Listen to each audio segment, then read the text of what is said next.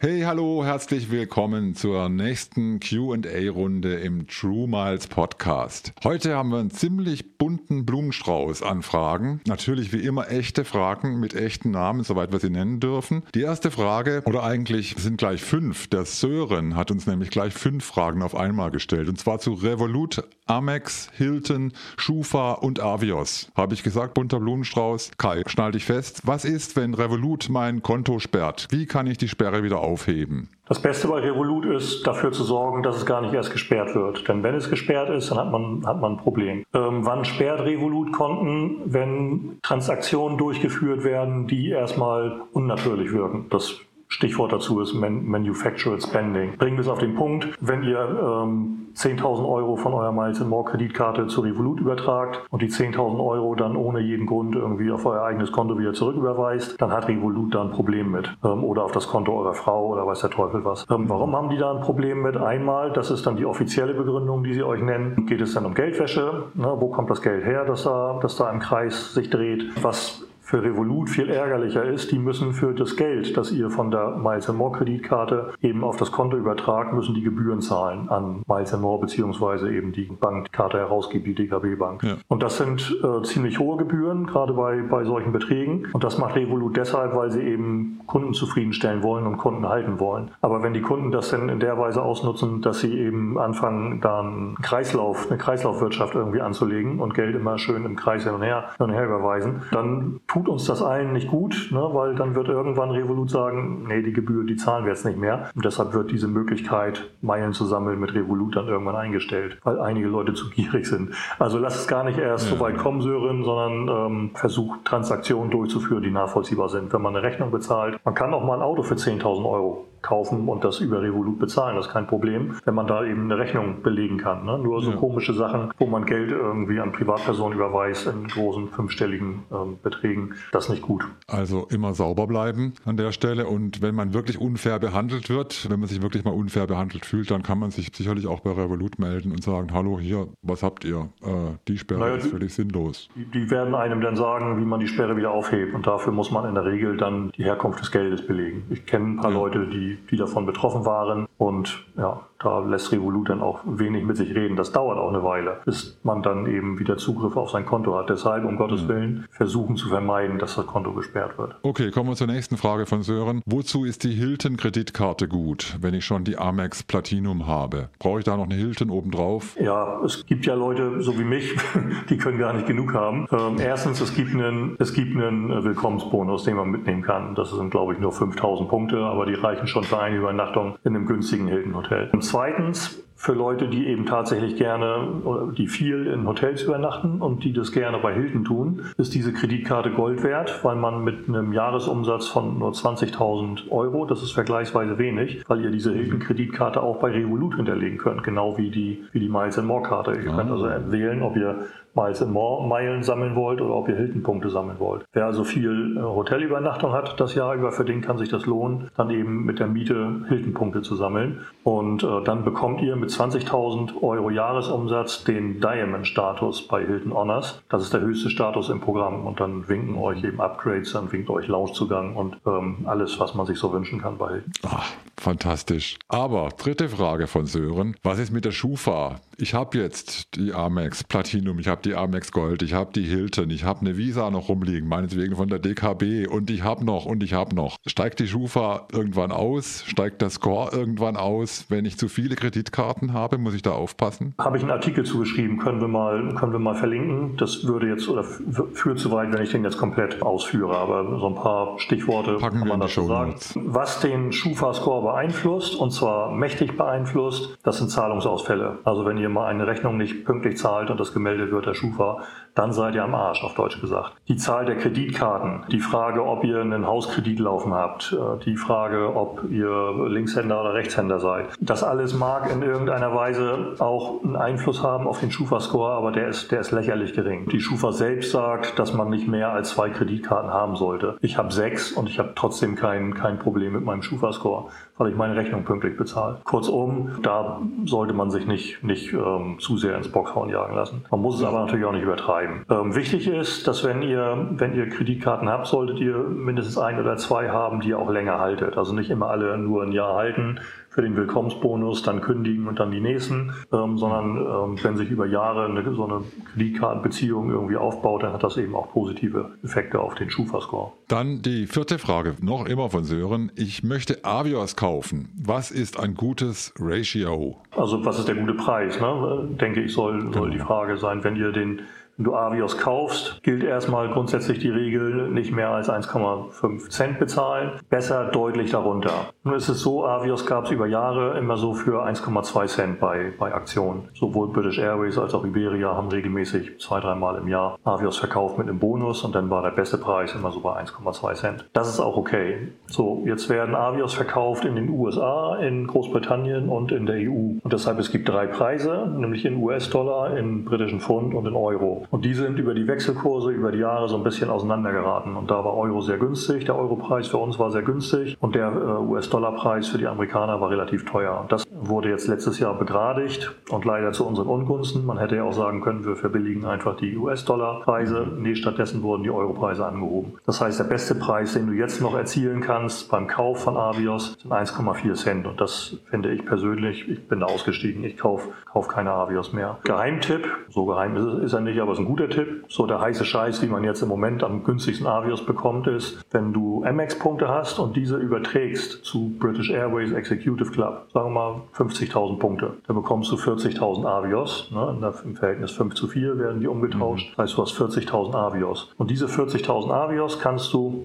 innerhalb von drei Monaten boostern. Das ist der sogenannte Avios Balance Booster. Ähm, diese Avios Balance Booster, mit dem kannst du also die Punkte, die du oder die Avios, die du gesammelt hast, 40.000, kannst du zu einem Vorzugspreis dazu kaufen nämlich einfach, zweifach oder dreifach. Also du kannst nochmal 40.000, 80.000 oder 120.000 Avios dazu kaufen. Ähm, zu günstigster Preis sind, glaube ich, 1,1 Cent. Und das ist die beste Gelegenheit im Moment an Avios zu kommen, der Avios Balance Booster bei British Airways. Schaut euch das Video zur, zur Avios-Folge an. Und dann haben wir noch die finale Frage von Sören. Welche Tipps würde Kai einem Mitte 20-Jährigen auf den Weg geben für das zukünftige Meilensammeln? Kai, mach's kurz. Ja, ist die Frage an mich gerichtet gewesen, weil ich deutlich jünger aussehe als du? Ich ja, weiß es nicht. Dafür sehe ich besser mein, aus. Da hast du recht.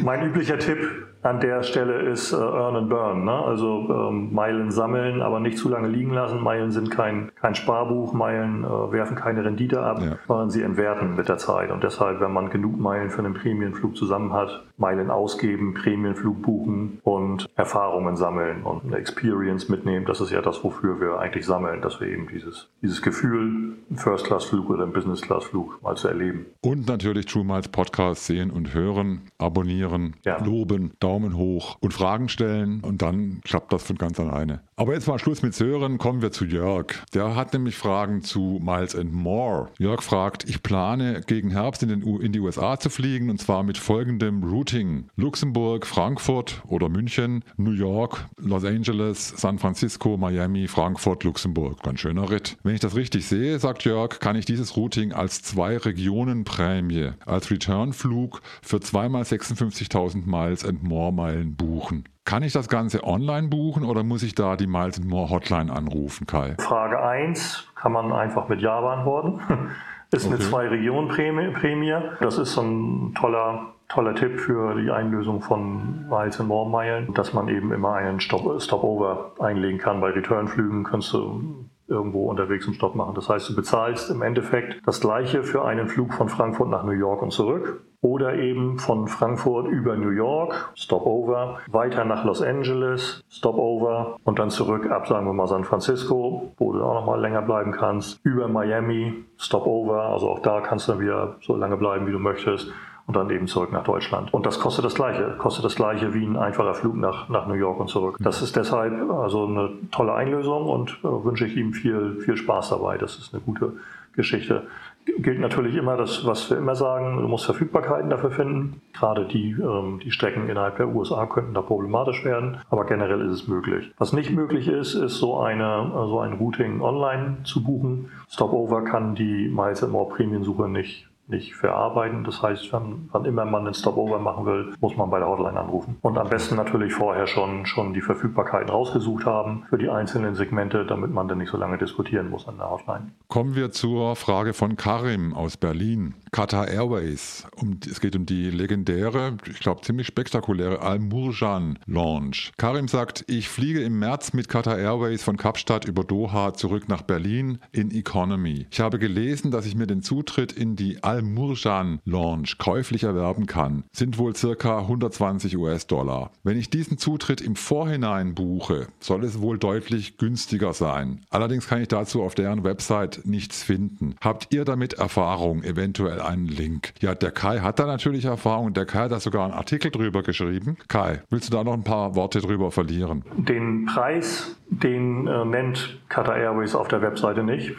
Deshalb ist es schwierig zu sagen, wie der aktuelle Preis ist. Als ich das letzte Mal ähm, in der Verlegenheit war, das, das zu recherchieren, da waren es 350 Qatar Riel.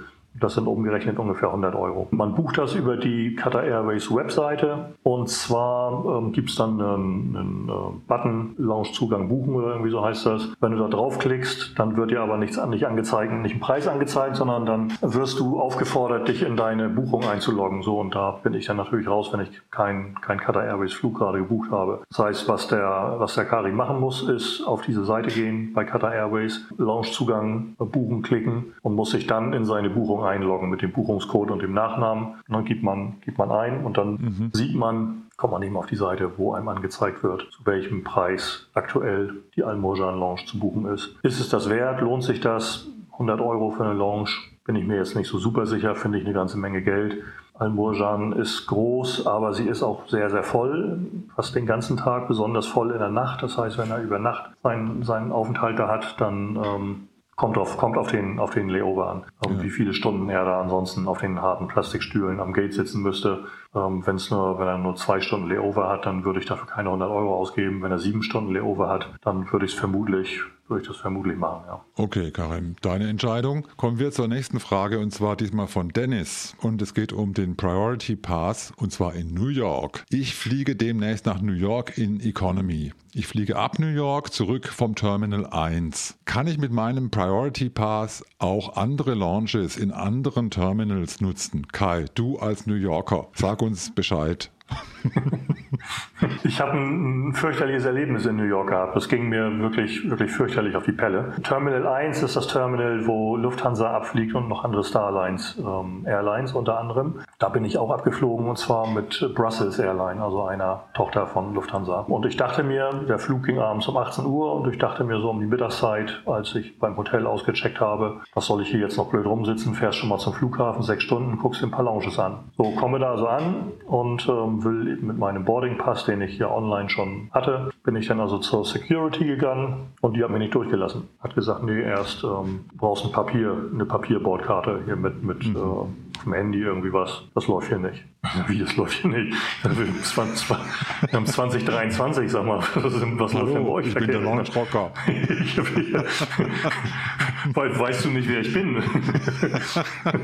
ich habe sie, dann, hab sie dann irgendwie weiter, weiter pöbeln lassen und bin einfach zu ihrer Kollegin gegangen und dachte, ja, die hat einen schlechten Tag. Du probierst es mal bei der ja. Kollegin. Na, aber wie es so ist, Solidarität, ne?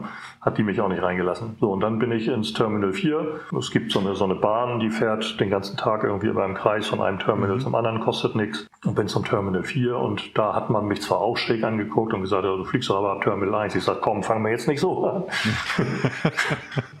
ich sage, was soll ich dir erzählen, was deine, deine Kollegen in Terminal 1 gerade für einen Aufstand gemacht haben? Nein, also die haben mich dann reingelassen. Und im Terminal 4 gibt es ähm, die neue Amex Centurion Lounge. Die ist noch gar nicht so alt und ist eine der größten Centurion Lounges weltweit. Da er einen Priority Pass hat, nehme ich an, dass er den über die Amex Platinum hat. Und dann würde ich dringend empfehlen, geh in diese Lounge. Das ist eine der besten Lounges in, in New York überhaupt. Mhm. Und wenn du denn da dich ausgetobt hast und dich satt gegessen hast und da irgendwie den schönen Blick aufs Vorfeld genossen hast und dann irgendwann zurück äh, zu der schlecht gelaunten Dame im Terminal 1 gehst, dann kannst du da noch für die letzte Stunde oder für die letzten anderthalb Stunden meinetwegen in die Lufthansa Lounge gehen. Denn die Lufthansa Lounge kann man in New York auch mit dem Priority Pass nutzen. Also die Frage, die Antwort auf die Frage ist, ja, du kannst äh, auch in anderen Terminals in die Launches rein eben nur nicht in Terminal 1, ne, weil da brauchst du dann den, den äh, ausgedruckten Boarding Pass. Und meine Empfehlung ist MX äh, Centuria Lounge. Und zur letzten Frage, und zwar fragt Tim, Business Class nach Australien. Ich habe genügend Miles und More Meilen und möchte nach Australien fliegen, finde aber keine Verfügbarkeiten in der Business Class. Was mache ich falsch? fragt Tim. Kai, was macht er falsch?